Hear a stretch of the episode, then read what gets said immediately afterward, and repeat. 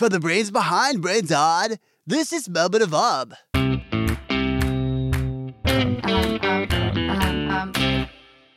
Moment of Ub comes to you from APM Studios.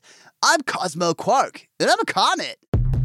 Um, I've been really busy lately. So many holiday parties to attend, ugly Christmas sweaters to buy, and snow angels to make. I'm exhausted. Kidding! I'm a comet for Quark's sake. I don't wear sweaters or make snow angels. Although I am basically a giant frozen snowball hurtling through space. Does that count?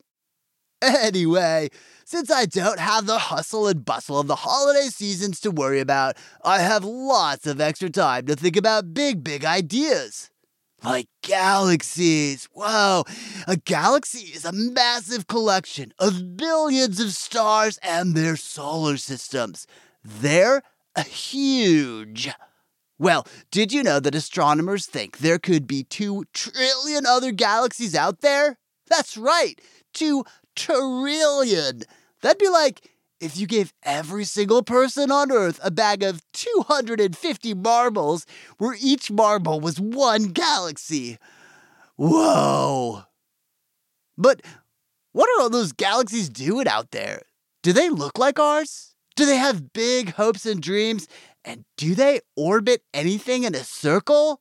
My human buddy Lilica was just asking about this. Hi, I'm Lilica from Santa Barbara, California, and my question is Do galaxies orbit anything? I really love this question because it demonstrates the beginning of a detailed understanding of how the universe works, and it's an extremely intelligent thing to ask. So I'm betting you're pretty clever, and yes, they do.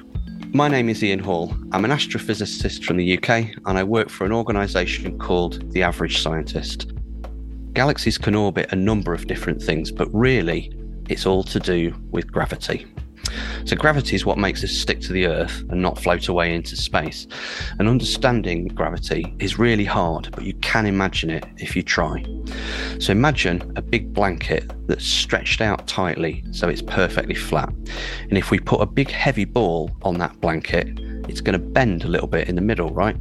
Well, space is really like that blanket, and everything in space, including stars, planets, and galaxies, are really like that big heavy ball. They actually bend space and make it curved.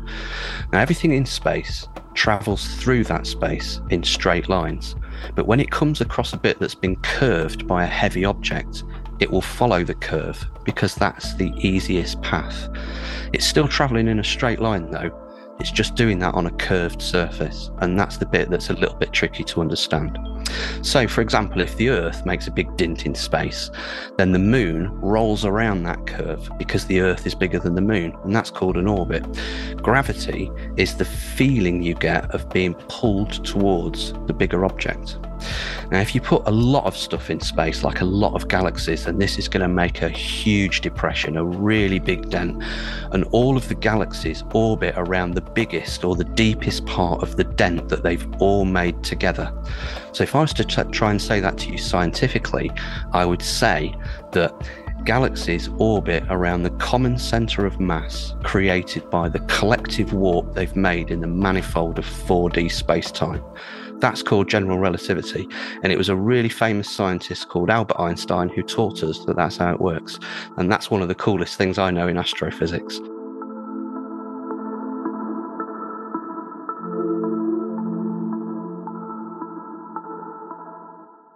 Um, um, um, So, galaxies can orbit other things, and it's all because of gravity.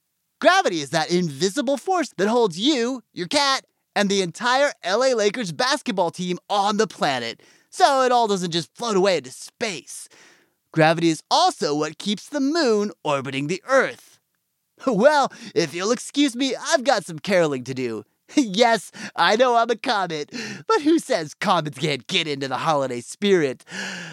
Oh, galaxy, oh, galaxy, how lovely is your gravity. If you like this episode, take a second to subscribe to Moment of Om wherever you listen to podcasts. And if you like learning about space, check out the Forever Ago podcast, where we have a whole episode about the history of a super secret training program for female astronauts. If you have a question, we'd love to help you answer it. Drop us a line by going to brainson.org slash contact. See you next time, and the next day, and every weekday. Until then, um...